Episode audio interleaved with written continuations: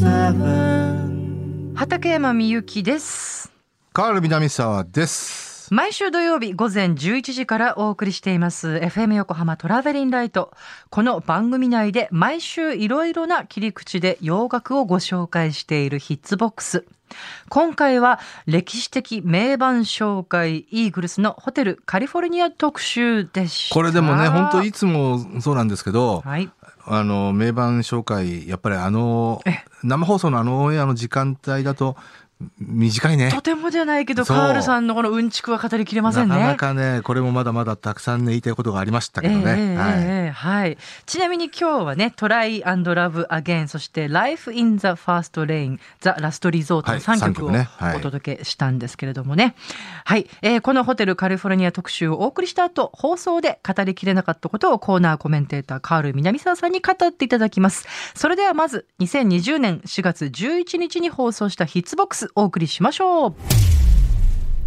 FM 横浜から生放送でお送りしています。トラベリンライト。この時間は60年の歴史の中のポップソングからよりすぐった名曲を様々な切り口でご紹介するヒッツボックス。一曲一曲を詳しくご紹介してくださいます。コーナーコメンテーターカール南沢さんです。こんにちは。はい、こんにちは。カール南沢です。よろしくお願いいたします。最近ね、うんあの、じ自宅にいること多いじゃないですか。本当そうなんでねす。はい。で結構テレビ見るんですけど、うん。松岡真優ちゃんの可愛さにもうちょっと再認識しちゃ, しちゃってねノックアウトされてます。全くあの、なんつうんですか、そういうこうリハとかでその話全くしなくて、いきなりそれは 何を喋り始めるんだろうと思って。もうね 何よりも元気そうで何よりです。はい、はい、えーそんなノックアウトされてるカールさんですが、今日のテーマははいもう早えー速聞いちゃいますよ。今日は不定期企画ですね、はい。えー名盤アルバム紹介、はい。えー今日はもうなんて言ってもねもう武者震いがしてるんですけど、私も楽しみにしはいました。えーイーグルスホテルカリフォルニア。はい。まあもうもうねもうなぜ武者震いするかっていうと、はい。やっぱまあ要はまあいろんなところで語られている名盤だしあ。ね。こんなあの私ごときがこんなねイーグルスのこの名盤をご紹介するのもおこがましいななんて思ってるんですけどとんでもないです。はいえーまあアメリカンロックを代表するはい。アーティストですね、はいはいえーイーグルスの、えー1976年の年末に、えーリリースされたはいアルバムです。はい。えー70年代の中で、えー例えば、まあ、アーチ、うん、その代表するようなアーティストの、はいえー名盤と言われる作品、例えばキャロル・キングのつづれ折りだとか、はい。えーピンク・フロイドの狂気だとか、うんうんはい。えーフリートウッド・マックの噂だとか、うんはい。まあ、あとはレッド・ツェッペリンとかね、いろいろ、えーこうセ、セールスと内容が伴った70年代のロック名盤っていうのは、はいまあ、数々ありますが、はい。まあ、その中でも、最大級の名盤とも呼ばれるうん。作品ではないかなと、はい。えー思います、はい。えーイーグルスのオリジナル作品では最も売れたアルバム、はい。えーです。アメリカだけで900万枚ですよ。あはい。あ、メガヒット。えーまあ、ちょうど時期、時期的にはね、イーグルス、えー、One of These Nights が全米ナンバー初めて、あのー、2曲目の全米ナンバーを取って、はい。えー次のアルバムはもう、ね、うん。とんでもないことになるんじゃないかっていうような雰囲気が漂ってた頃ですね。おえーでまあ、ちょうど、あの、グレーテストヒッツボリューム1っていうのも、はいあの、ベストセラーになって、待望のっていう感じだった時にリリリースされた作品です。はい。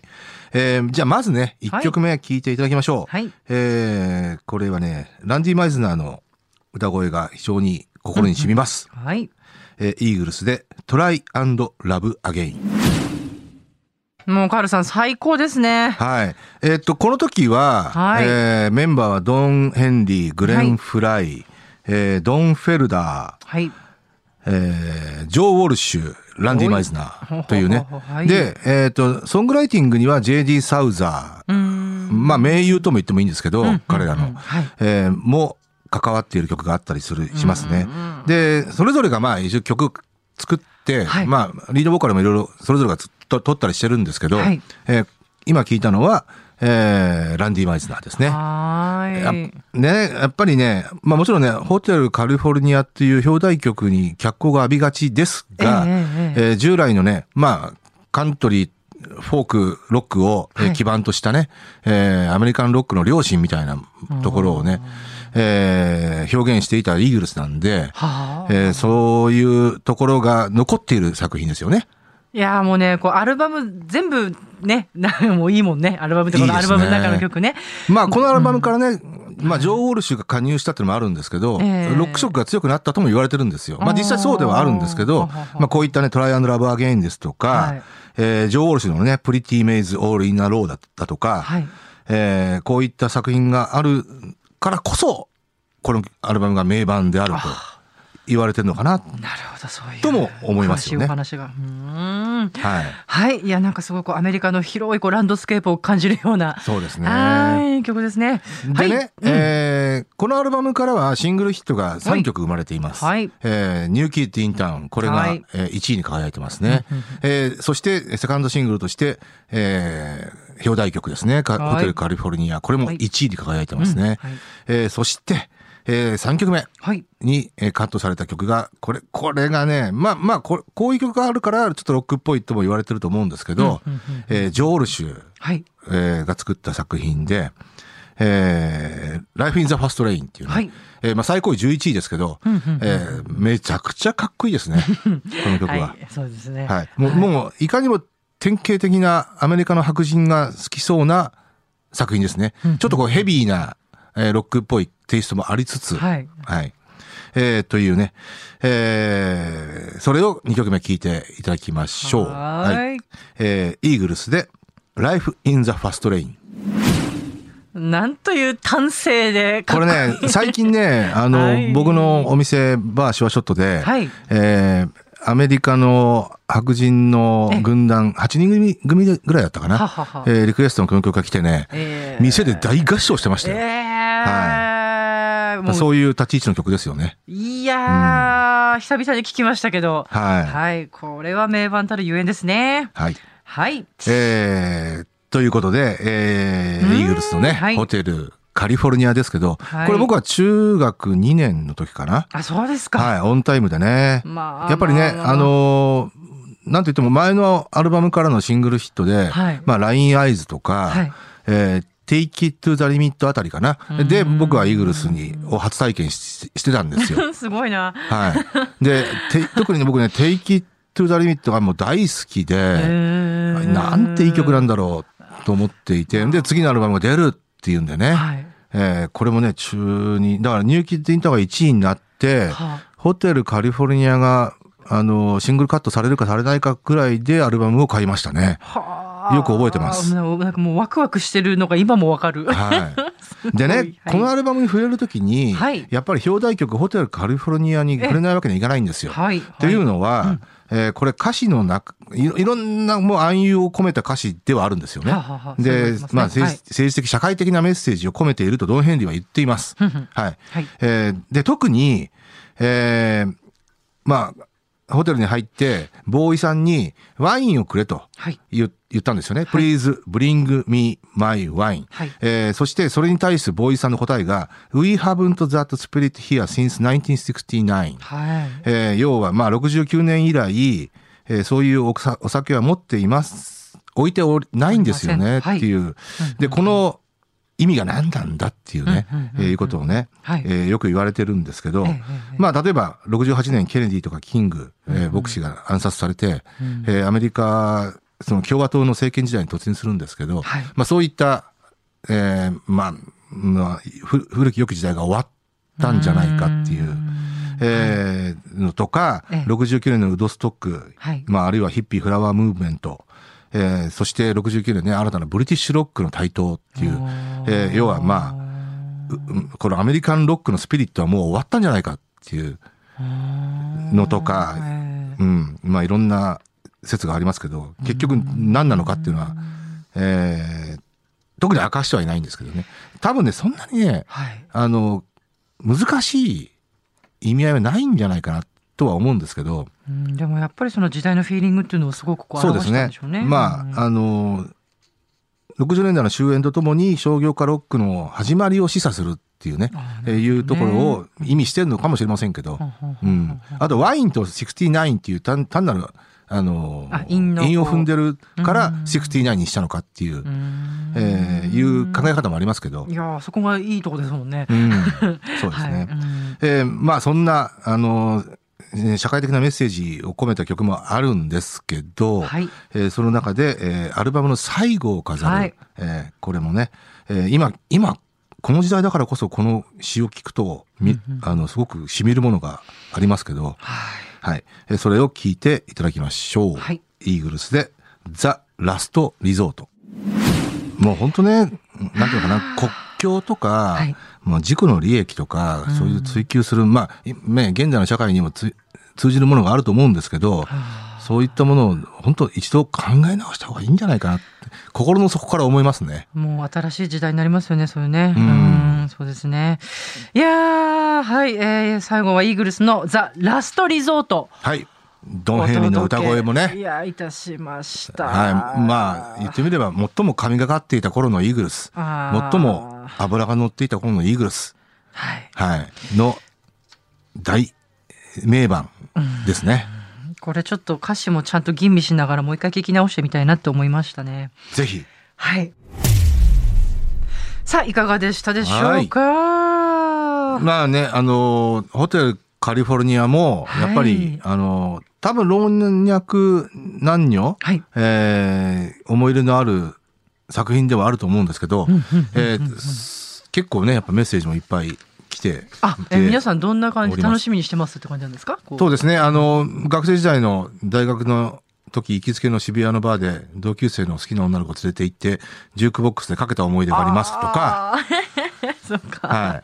あと、 Life in the Fast Lane 最高ですとかね、はい、いろいろ、えーメッセージいただいてます。カールさん、今日はね、うんカールさんがこれ、え14歳の時ですか？ノートを、あの、その、えっ、と、噂の、もう、その何、ビルボードチャート。当時ね、あのー、76年に、はい。うん全米トップ40という番組に巡り合って、はい。で、全要はビルボードチャートですね、はいえーに出会うんですよね。ええで、毎週聞いていて、はいで、まあ同時に、えー当時って各ラジオ局で洋楽のカウントダウン番組はい。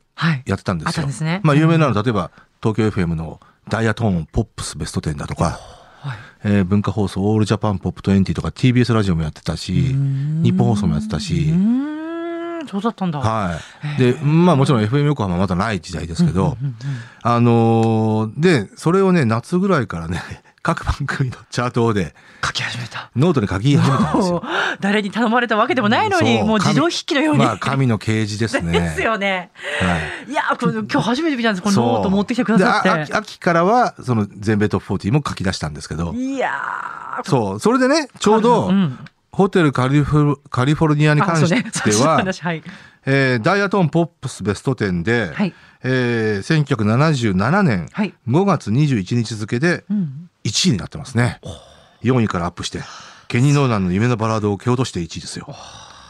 もう本当このポッドキャストだとね、こう余すところなくこういうね、お話がしていただけると確かね、オールジャパンン、文化放送のオールジャパンポップ20では2位まで上がったかな。ホテルカリフォルニア。あーいや、これ本当味わい深い。子供の時のカールさんの G がね、やっぱり今のともちろん違うわけでして。そうですね。そんなこともま。あ、あとは、あの、耳で聞いてたんで、うんうんうん。最初はニューエントリーしてくると、はいそのまんま書き留めるんですよ。だよねから、ダリル・ホールとジョン・オーツって、うんあの、はい。紹介したんですよね。ええそしたら、もうダリル・ホールとの「と」までカタカナで書いてあって、ダリル・ホールとジョン・オーツって長いタイ、あの、アーティスト名だなと本当思ってたんですよ。面白い。で、翌月、はいミュージックライフを買って、ええそこにダリル・ホールジョン・オーツっていうのが英語で書いてあるわけですよ。アンドっつうことなんだなっていうね。うんとっていうのはアンドだ、アンドだったんだ。きっといろいろそういうのがあるんでしょうね。ありますね面白い。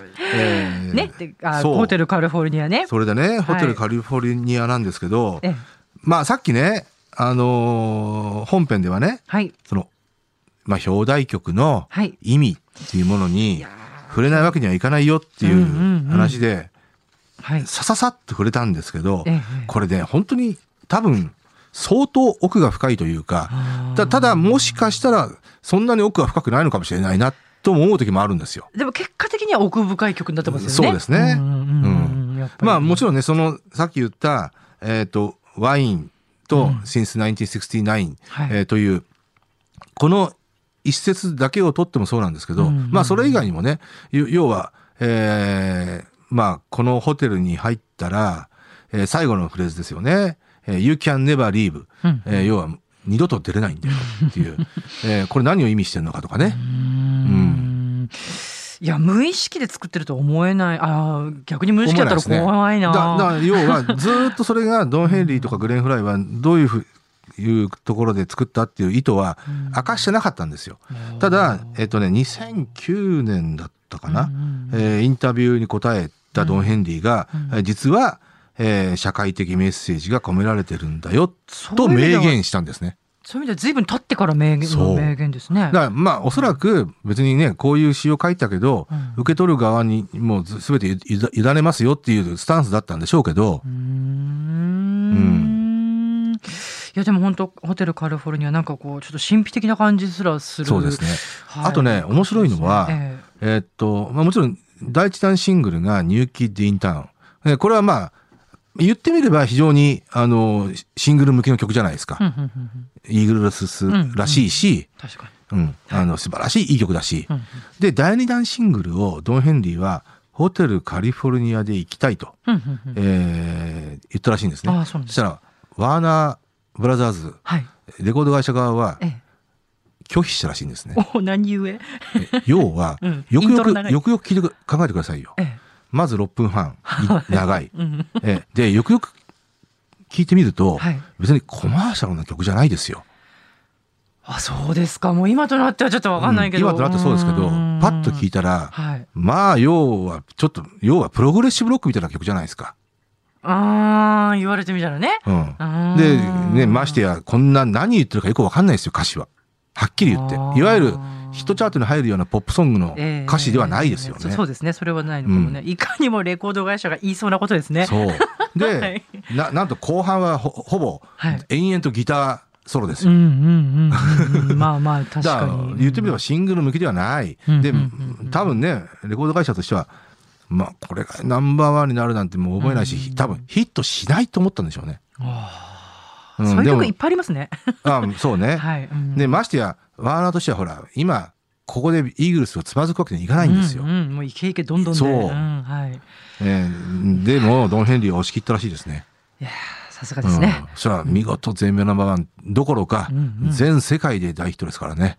だっていまだにじゃないの？そういう意味では。そうですね。いまだに1年間のうち何度も聴くような気がしますね、だから多分、はい。えーレコード会社としては第2弾シングルはええさっき聞いた「Life in the Fast Lane」をかあー。切ろうと思ったのかもしれないですね。うんうんうん。うん。なるほど。で第3弾にはい「えー、Pretty Maze in a Row」とかあの辺あたりを聞るのかなとはね。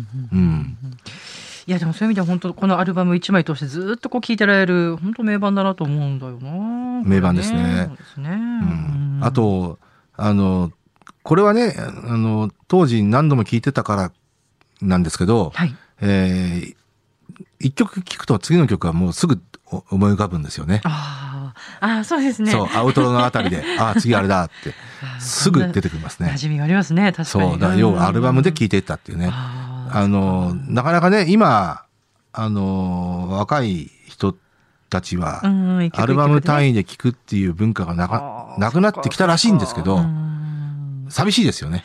あ確かにこのアルバムなんかはそうですね。もう次のイントロが浮かぶ感じですね。そうなんですよ。ね。ホテルカリフォルニアが終わったら、あ、ニューキッドインタウンだな。うんうんうん。うん。本当だ本当だ。はい。はい。はい。えー、あと放送で触れてない話は？いろいろ。あ、ザ・ザラストリゾートはね、うんあのーあれですよね。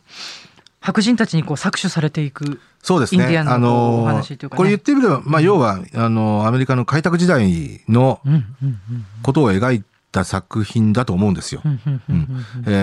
そもそも先住民たちが、えー住んでいた場所を、はいえーどんどん、こう、外から入ってきたはい。白人たちが、はいくという。はいばね、土地を耕し、はい。えー追いやり、えー搾取していくっていうね、うんえーそういうメッセージが込められているんでしょうけどね。ねだだからまあ、本当ね、まあ当時ね、例えばそういうことにコンシャスなアーティストいっぱいいたじゃないですか。ジョン・レノンのイマジンしかり、はい。国境自己の利益、えーこういったものを本当追求するだけの世の中がいかがなものかっていうね、えーそういったところに警鐘を鳴らすでいたんじゃないかなと。いや、全くねその通りだと思います。でい本当に今の時代に通じますよね。もう皮肉なものに本当にリアルに降りかかってき,、ねね来てしまいましたもんね。はい、そういう危機がね。本当思いますね。はいそうですね。あとね、えっと、イーグルスの、はい。えーこのホテルカリフォルニアは、はい当時のアルバムチャートで、えっと、8週、通算ね、通算8週1位になったんですよ、アメリカで。おお見で、事ですね。8週って相当素晴らしいんですけど、ええこれね、さらによくよく検証してみると、よくこんな時に8週1位取れたなっていう年だったんですよ。ああ、じゃあライバルアルバムがたくさん。要は、あ77年ってあ、はい。えーっとね、半分ぐらい、あアルバムチャートの半分ぐらいが、フリードウッドマークのルーマーズだったんですよ。ああ、そっかそっかそっか。そう。はい。だから、ホテルカリフォルニアとルーマーズは結構ね、大バトル繰り広げてました。いやー、鳥え肌もんーっと、先に発売されたのがホテルカリフォルニアで、えーもちろん1位になったんですよね。はいえーちょっと上が、作ってた上がって。はいで、えーっと、すぐにね、バーバラ・ストライザンドのスター誕生が1位になって、で、またそれを蹴落として1位になったんです。ホテルホテルカリフォルニア。へで、えーさらに、えっ、と、なんだったっけな。えーっはい。77年ね。とね、その後のウィングスだ。あ、そう、スタント誕生の前にウィングスですね。ウうんィングスの、ラあの、あのライブアルバム、はい3枚組の。はい。まあ、これも画期的だったんですけどね、3枚組のライブアルバムが1位だったんですけど。そうえーイーグルスが1位になって、ウィングスが1位になって、すかさずまたイーグルスが1位になって、スター誕生が1位になって、またイーグルスが1位になって、えーで、えーその後、ルーマーズが1位になったんですよ。はで、あ、もうこの後ずっとルーマーズが1位なんだろうな、はいって、まあまあまあ、今思うとそうええ思思う人が多かったと思うんですけど、にえまた2、3週後にまたホテルから1位になったんですよ。で、ルーマーズがまた1位になって。えーっていうもうで、言ってみれば、ルーマーズもホテルカリカリフォルニアも、後世に残る超名盤じゃないですか。はい。そんなバトルが繰り広げられたんですね。ですかいや知りませんでしたそう、でイーグルスは、えー結果的に通算8週1位っていうね。ただもうすごい8週ですよね。本当ですうんね。ははあ。なんかまたルーマーズのお話もしていただきたいなとちょっと改めい。てね、ルーマーズも一回ね、こうんのうん名盤紹介でうんうん一回紹介しましたけど、はい。私ね、そうなの。カウルさんに教えてもらったんですよ。全然知らないので、フリートウッドマークいやーは。もうルーマーズはもうね、僕はいや全然知らなかったんですよね無人島に持っていくならもうルーマーズですよっていうね、はいはい、確かにね。はい、ぐらいの。はい。まあこの同じ時期だったっていうくしくもね。いやー、そんな話があったんですだからまあ言ってみれば、えー、英米はい。ロックバンド対決ですよね。うん。77年。そう。ただね、うん面白いのは、はいまあその時に同時期に、例えば、えースティービー・ワンダーは Songs in the Key of Life ですよ。そのバトルに参戦してましたから。はい。いやでもさ、そういう名盤をリアルタイムで10代の時に聞いてると、やっぱ人の質が違うっていうか、おのずから変わってくる。まあ今でもね、もちろん名盤というのがあって、まあそういうのはね、それはねあの、触れていくべきだと思うんですけど、えーはいあの、ね、どっち、どっちの時代がいいとか悪いとかっていうのは、まあ、ここでは触れませんけど、えうんーでも確かにそうね。はあの、10代の時にこういう名盤に触れられたのは、うん幸せでしたね。そうですね。いやー、それを本当にこのノートからも感じますし、そうですね。毎週カールさんのお話からそれを感じるんですが、はい。ということで今回は歴史的名盤紹介イーグルスのホテルカリフォルニア特集をお送りいたしました。